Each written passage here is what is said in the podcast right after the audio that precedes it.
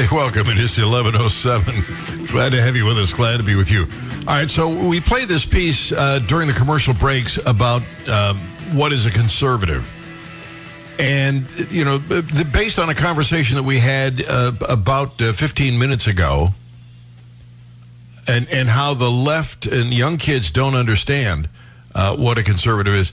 I, I want you to hear this. Uh, a lot of you, you know, very very small percentage of people who listen to talk radio uh, actually won't up the courage to call uh, uh, call in. And that's understandable. Uh, many times it's uh, you know could affect your job or it could even affect your marriage.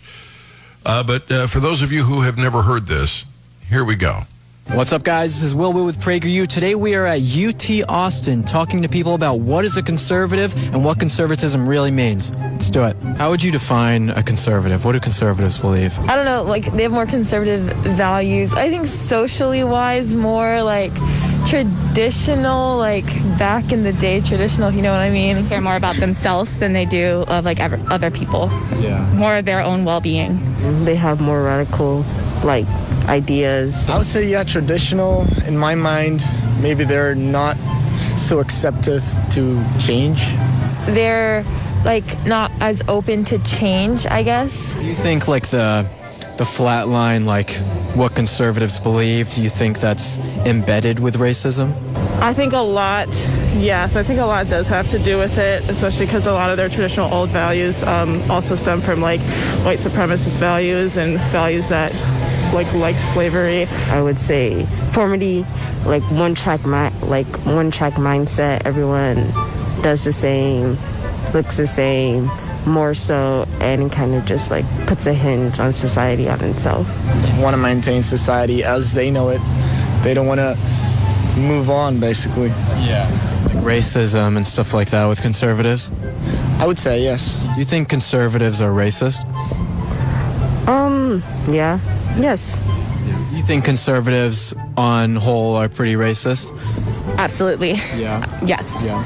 Do you have any conservative friends or know any conservatives? No, No. yeah. Yeah. You think your parents are racist? They can be. I mean, I won't like. I mean, they don't. They wouldn't say that they are, but the comments that they make and the things that they do. Do you think if there's like a, a black conservative, are they racist? Yes. Yeah. Mm-hmm.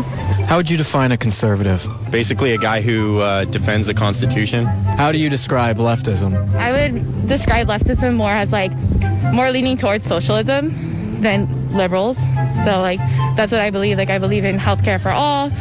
I believe like in like letting go of the student debt. You know, I label myself as a conservative because I believe in fiscal responsibility. I believe in individual rights. I believe in limited government. I don't want the government in my affairs. I want people to be able to have the freedom to start their own businesses and free market capitalism versus a government safety net or, or government programs that historically lead to inequality and bad outcomes. if you asked me this like like 10 years ago i'd be like oh i'm a liberal but now i see like where the country's like at now i'm like i feel downright conservative Yeah, I c- compared to like what i think is liberal progressive ideas You think I'm racist? I don't know. You can call me racist to my face. It's okay. Okay, I think you're racist. you know, if you're a conservative, you're a racist, and that is the kind of mentality the left has uh, has given us. Let me go to the phones here. Jeff uh, had to listen in on that uh, right on the phone. Jeff, welcome. Glad to have you on the Gary Nolan Show. How are you? Hi, Gary. Yes, sir. Hey, so I'm very, very conservative, and I have to tell you, I'm not at all surprised at the results last night. To think that abortion was not on the ballot is a big miscalculation. Here's why. I can say without any uncertainty that you had Democrats get up off the couch that would not have probably taken the time to vote, but went up and got off the couch and voted blue on that very issue. Forget about crime. Forget about the economy. They are very, very headstrong on this abortion thing. And think about it. Look where late term abortion is. When you think about that process and they'll, and they're still for it, that was a game changer. And guess what? We still don't know who the leaker was. after six, seven months, we still don't know who the leaker was. Abortion played a huge role last night. Well, conservatives, we got to wake up on that. Jeff, when I uh, opened the program this morning, uh, one of the things that I talked about was the abortion issue and how it should have been handled. And I will repeat it right now, just in case you you were listen, you weren't listening, were you? No, I, I wasn't. I was not. So, All right. I Well, just kind of a. It, yep, well, just it, just when we're through uh, talking, hang on, because Brian needs to get your credit card number and that little three-digit code because we charge when people miss. Yeah, it's fifty bucks today. so, you know, Okay. but here's here's what I said this morning. Okay. Lindsey Graham should never have introduced any federal legislation. And every Republican should have said and denounced Lindsey Graham's uh, approach by saying, look, we have for half a century been telling you this is an issue for the states. We will not federalize it. It is exactly the opposite of what we've been saying for the last half century. This belongs in your hands in your state. That's how the Republicans should have handled it. And they didn't. Yeah. God, God bless you for that. That is exactly right. Exactly right. So, Gary, I will go on to say, though, I think there's a silver lining on this election. I'm very concerned what is in front of us over the, this last quarter and next year. And I think there's a silver lining that this economy is going to take a turn for the worse, recession, some things like that, and things are going to get worse. And it would have been easy for the Dems to blame us. Oh, you're in charge now. So I, I really feel like this is a, somewhat of a silver lining. Okay. Would you agree with that? You, you see where I'm going with this? Well, your argument is they're holding the ball uh, when when the ball breaks, and so it's their fault. If we'd have been there, we'd have been charged. Uh, so, yeah, to a certain extent, that's right. Yeah. but I think- Yeah, exactly. I think, though, that, it, and, and this is the problem with having uh, Republicans who are not principled. They could have turned that around, uh, especially with control of the House of Representatives, by, because you know, they control the, the purse strings. They could have cut spending. You cut spending, you, uh, you get inflation under control. Every government employee that gets a paycheck is inflationary because they're not providing any goods, they're not creating any wealth. They're just getting paid uh, from a, uh, a bank that prints the cash. Right. So right. they could, if they were principled, Mm-hmm. have turned that around. Yeah. So, Gary, back on Lindsey Graham again. That that is such uh, Uh, a, a, a good analogy with that. You know, he was the same guy that said, "We're going to investigate, investigate." When they had the numbers, what did they do? And Lindsey was nothing but a blowhard. We're going to investigate. We're we investigate, and he never follows through. He is such a huge disappointment. A huge disappointment. Yeah, well, most for me, most Republicans are. They just are not principled, and that's the problem with them. And and I'm going to address this because as a libertarian and a recovering Republican, um, I have had a message for Republicans for 25 years, and I'm going to go ahead and repeat it in just a few. Jeff, thank you for the call. I appreciate having you on the program. You're listening to the Gary Nolan Show, and it's the Zimmer Radio Network. It's uh, 20 minutes after 11. Glad to have you with us. We've done, uh, primarily for the program, we have done a, a, a post-mortem on uh, last night's election, and I've laid out my uh, my opinions on this, and we've entertained uh, and discussed it all all morning. The last thing I'm going to address um, is this uh, argument that I always hear about the libertarians uh, that we're somehow taking uh, votes away from Republicans. There's a solution for that, and it is for the Republicans to field candidates who will support the Constitution. It's as simple as that.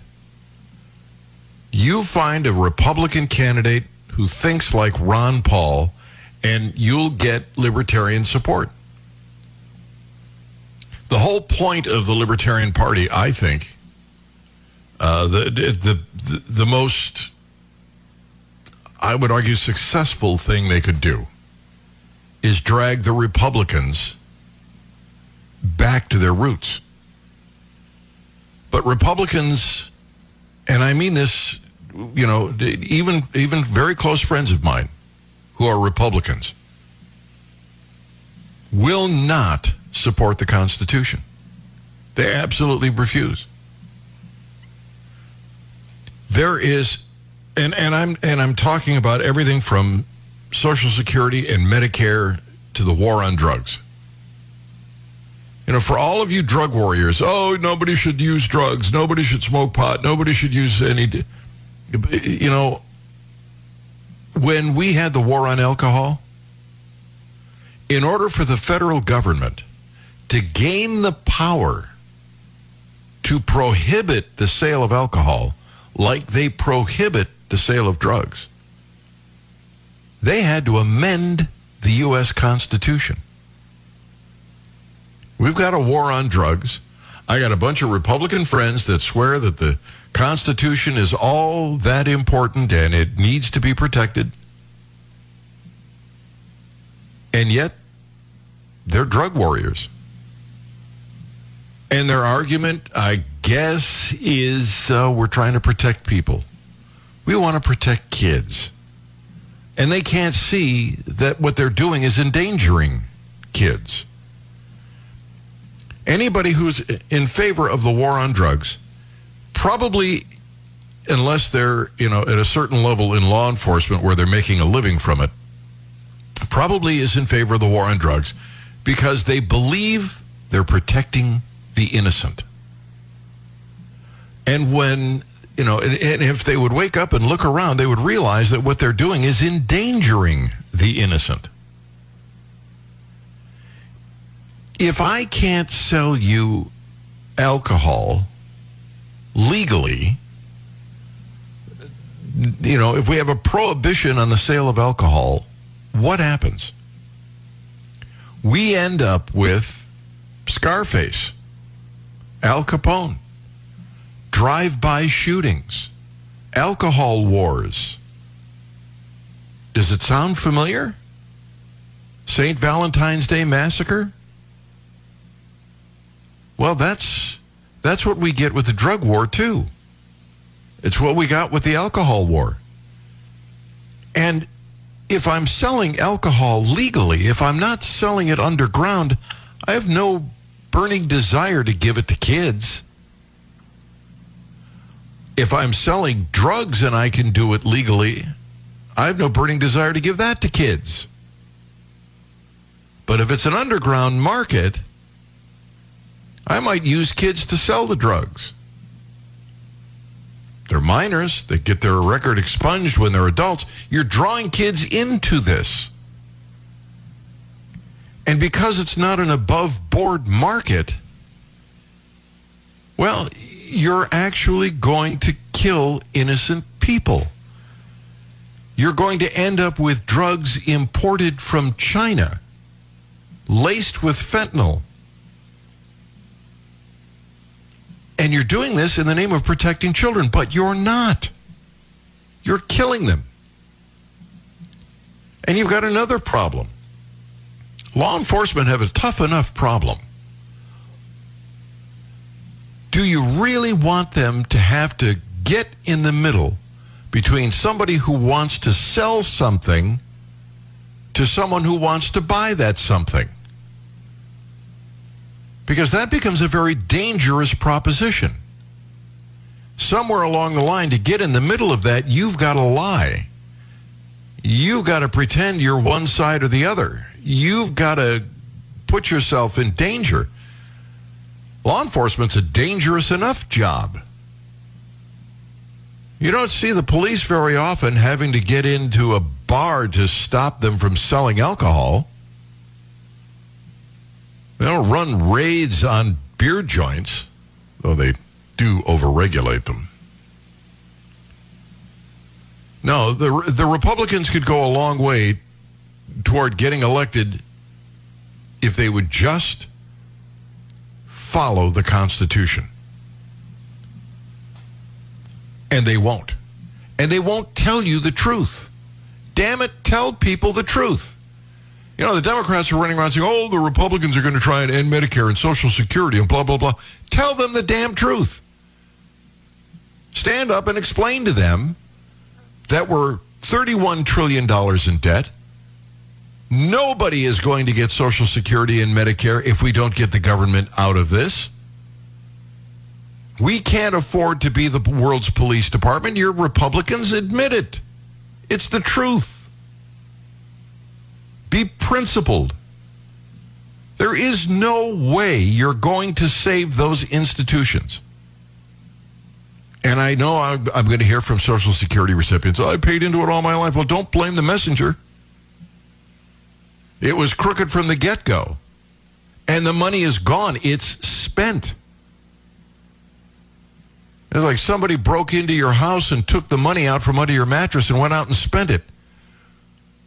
Well, you might catch the perpetrator, but the money's gone. Now, there are some things we could do to ameliorate the pain. We could start selling off federal properties. We could make a deal with you and say, here's the, here's the half you were gullible enough to believe you paid and the half that you're gullible enough to believe your employer paid will will just toss that. You take the money and go out and invest it. But you don't want to hear that, do you? Voters don't want to hear that Medicare is going broke in a few years. And that the federal government is broke now. I don't know. I'm going to go to the phones. Mary Beth, welcome. Glad to have you on the Gary Nolan Show. How are you? Hello, Mary Beth. Oh, hi. hi. Hi. Hi. I didn't hear my name. I thought you were talking to somebody else. I I agree with everything you've said, Gary. Mary Beth? And more closer than anything else. I'm sorry. I have a you, question. You, you I have- faded. You faded in and out. Uh, I heard you say that you Oh. agree with everything I've said, and then it went kind of blank. So go from there. Okay. Uh, Okay. Can you hear me better? I'm driving. Yeah, I can hear you now. Okay. Um, I have a question. I was watching um, Blaze TV. I was watching um, Glenn Beck last night, and they kept talking about Mitch McConnell holding the purse strings, and that that the senators were afraid to to cross him or. Or, and I don't understand that. And I understand he's Senate Minority Leader, right? Yeah. But how? What? Because they were talking about okay, well, he's going to give this one ten thousand. I don't understand that. Well, he's got a huge. He's got a huge uh, election fund, um, and he uses it to support candidates. It's what he did for uh, Vance in Ohio. Sent tens of millions of dollars to Vance uh, in terms of, by buying ads and things like that. Uh, so that PAC that he controls can be used to help Republicans win. Okay. So when you say he has a huge election, so he because he's. Uh, see, I don't understand where it's coming from. You mean from voters who contribute? To the Yeah, he's got a PAC Party? where he he goes out and raises money. He gets corporations and big companies to send uh, all kinds of money. Uh, he collects it in Uh-huh. his PAC. It's uh, it's uh, soft money, and then uh, he uses it. He disperses it to candidates that uh, he thinks need the help or that he wants. and I didn't quite understand. All right. Mary Beth, I am sorry. You keep breaking up. You keep hitting, I guess, a bad cell or something. Uh, but I will try one more, very briefly, uh, one more time to do this, and I'll do it after the news. So stay tuned. You're listening to The Gary Nolan Show on the Zimmer Radio Network.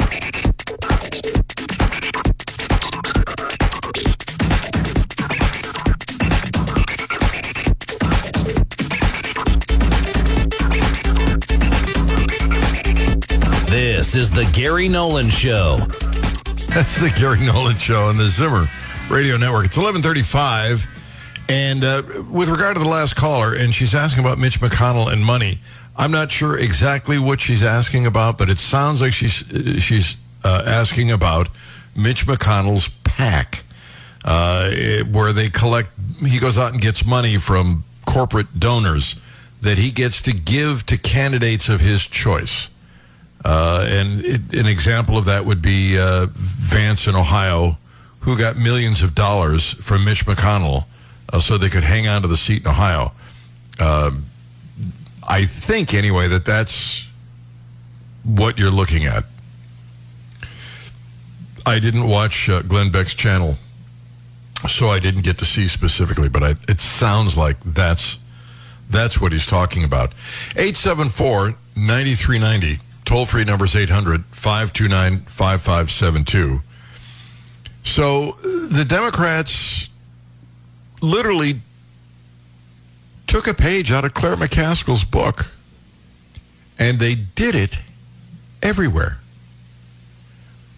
And and frankly, Trump was their target. Trump would say, "This is the guy I like. That's the one they would give the money to because they figured that's the one that's most vulnerable." And they got nominated as many candidates as they could that they could, they felt beat. And it worked. So now the question is, should the Republicans do the same thing? Should Mitch McConnell and and uh, the Republican Party, uh, you know, wait for every extremist wacko candidate that that the uh, Democrats promote? If Ocasio Cortez goes to uh, back them up, Republicans go back him up, and you know it leads to a picture where we have the worst candidates, the worst possible legislators elected, whether it's a Democrat or a Republican. Because you, you if if we do what Claire McCaskill did, if our dirty trick is to, to fund the least electable candidate, one of those two unelectable candidates is going to become electable. And that will be the most distasteful Congress you've ever seen. I wish politics weren't so dirty. You almost want to take a shower, uh, even if you're just talking about it. But it is that dirty. And we really need to find a way to clean it up. I'll, I'll tell you what, what else I'm thinking. The, the country is really, really split. I mean, we are, and, and further and further apart. It's not just there's a line in the middle is a line that's miles away that's in the middle. Democrats are going bizarrely to the left, and there are some Republicans. Well, come to think of it, I don't know that there are any that are bizarrely to the right. Who's who is a bizarrely to the right candidate that we saw running? Brian, can you think of any? Uh, not right off the top of my head. They're just not as willing to go as far to the left, I think, as, uh, and I really thought this out before I started this. But there is a divide, and it's a great divide. I think conservatives are less and less willing to go gently into that socialist realm that the Democrats are pushing us in. And the more they try to resist, the uglier it gets. Not because they're being ugly. Really, it's not. I mean, the, the worst thing that ever happens to this country is January 6th. We're in pretty damn good shape. I would argue what's much worse for this country is, oh, Seattle or Portland or Kenosha or San Diego, or not San Diego, Los Angeles, or any of the other places where Black Lives Matter and Antifa got together and burned down and looted half the city. Leftist groups. So they're not the the right is not horribly extremely far to the right. But the left has gone further and further and further to the left and it is a huge divide. And at some point and I mean this, there's there's only a couple of alternatives. In fact, I can only think of three. One is that we peacefully divide the country. Two is that we have a vicious fight Uh, we're talking revolution. Um, and then uh, number three is that the country just collapses. That's that's where I think we're headed. I I don't want to be like the bearer of bad news, but we are increasingly divided by this march to the left. And, and the Democrats have been the ones, you know, just little bit at a time. They just keep nibbling away at our freedoms.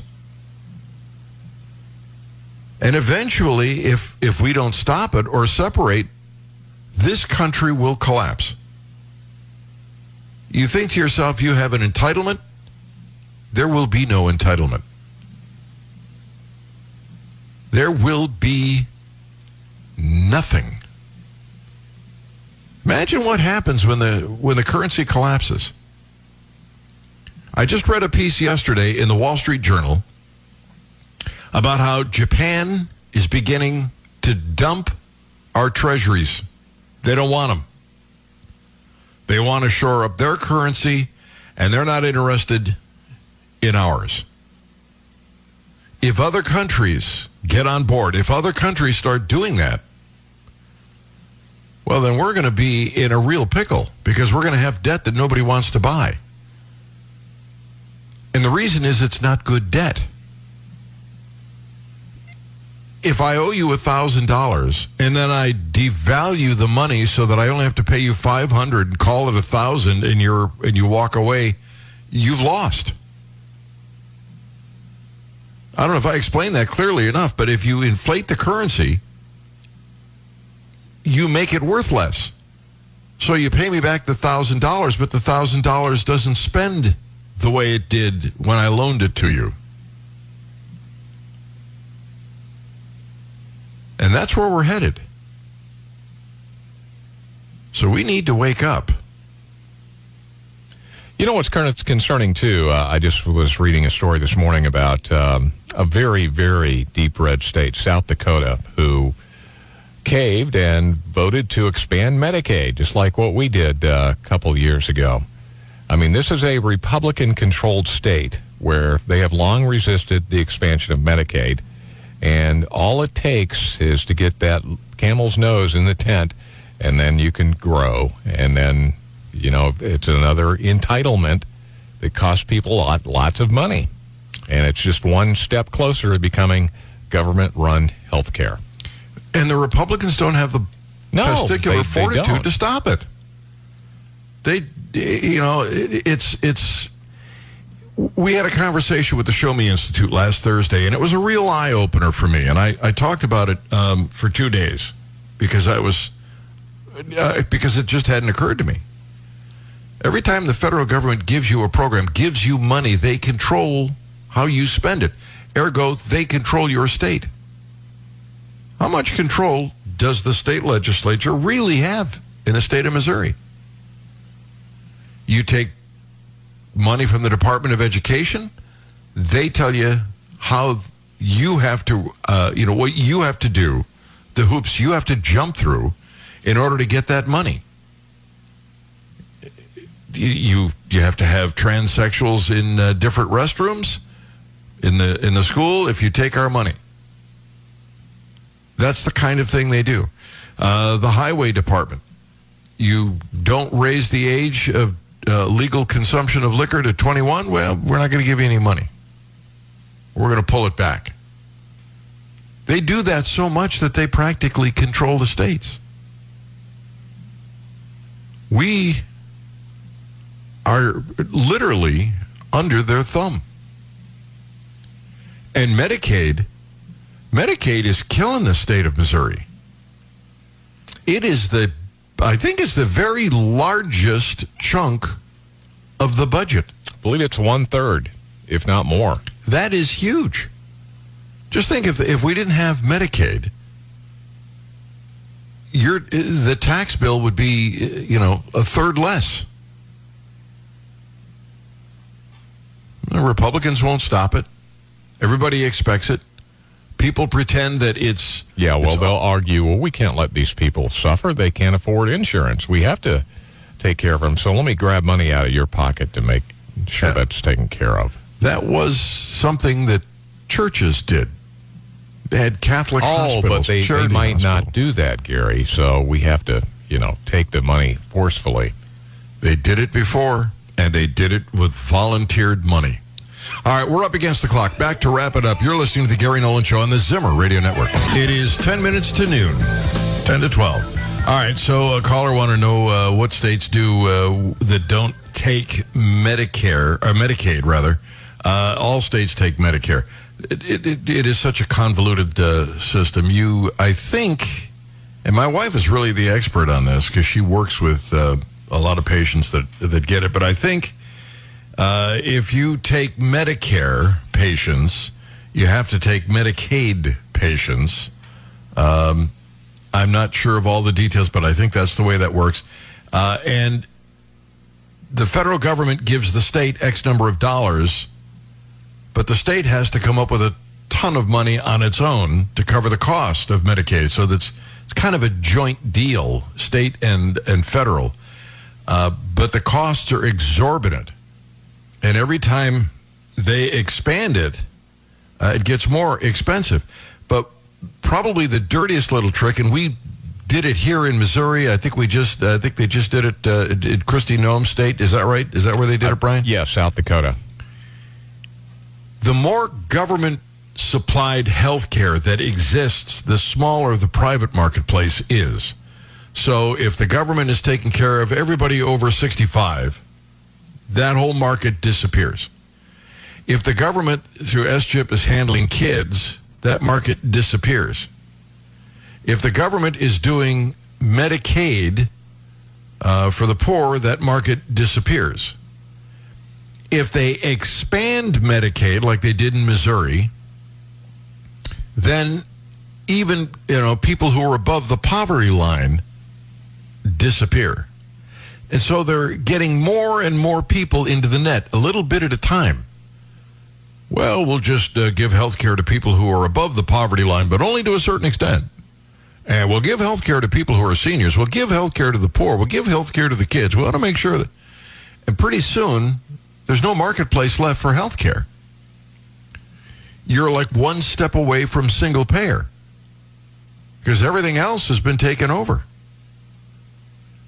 And and that's their goal. They- had the good sense to give you socialized medicine one little bite at a time. But how is it working really? Not very well. Medicare will be broke. They're going to lose, I, I think, sometime in the next three or four years. They're going to need a, a, a different a different financing model. They're going to have to take more money.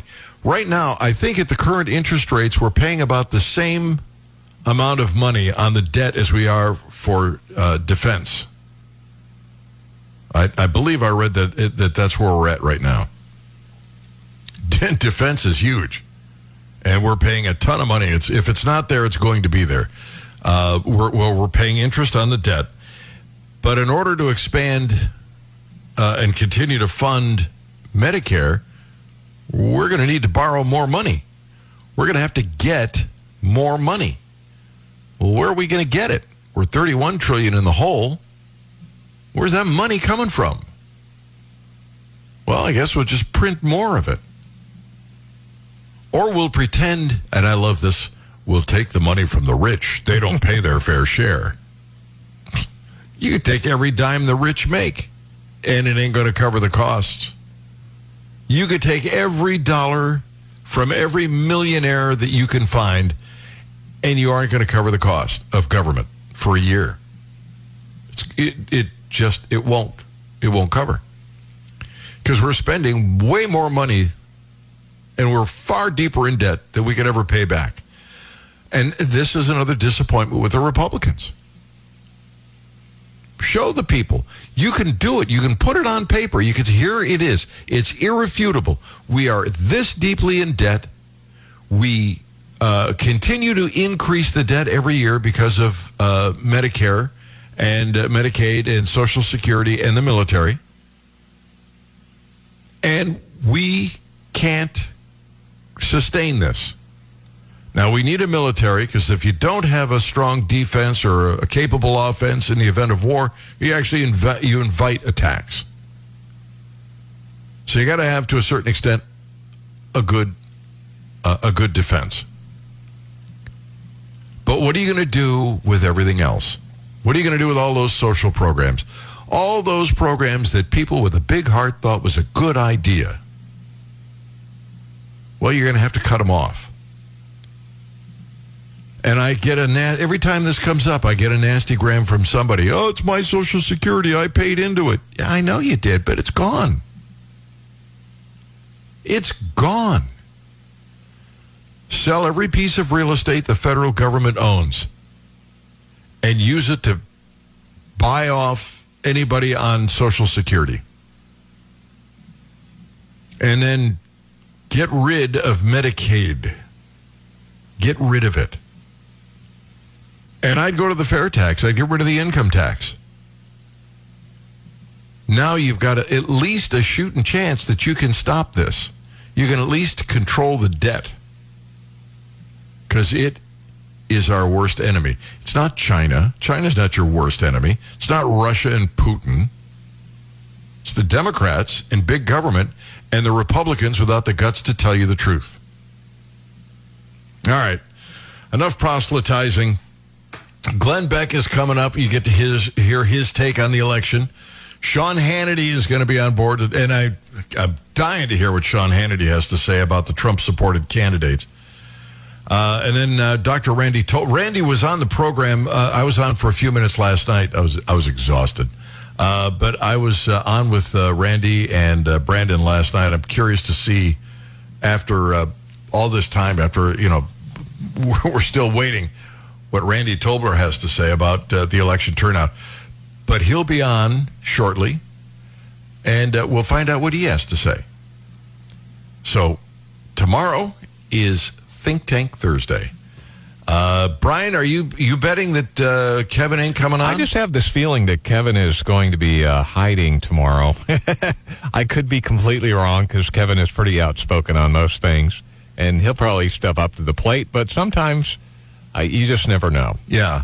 Uh, well, I'm gonna, you know, if he does come on, I'm, you know, he's a Trump supporter He through is, and yeah. through. Uh, and uh, even though we're good friends, I'm going to lay the truth out and let him let him uh, stew in it. And wh- and I don't know what his excuse will be. Maybe he'll say that uh, oh they cheated, but I don't think they cheated enough in all of those states to make this election turn out the way it did. Um, but we'll find out because he's going to be with us tomorrow morning. You owe him a couple of steaks t- too, right? No, he owes me two steak dinners. And I believe he's going to owe me another one if Oh. DeSantis runs. Did you hear what they were ch- shouting when DeSantis was making that I speech? did, yes. Two more years. Yes. They're giving him, they're, they're literally his strongest supporters, and they're saying, run for president. We got to run whatever it is in life that you want. Go out and get it. Don't wait for the government to drop it in your lap. You make it happen. You seize the day. Carpe diem.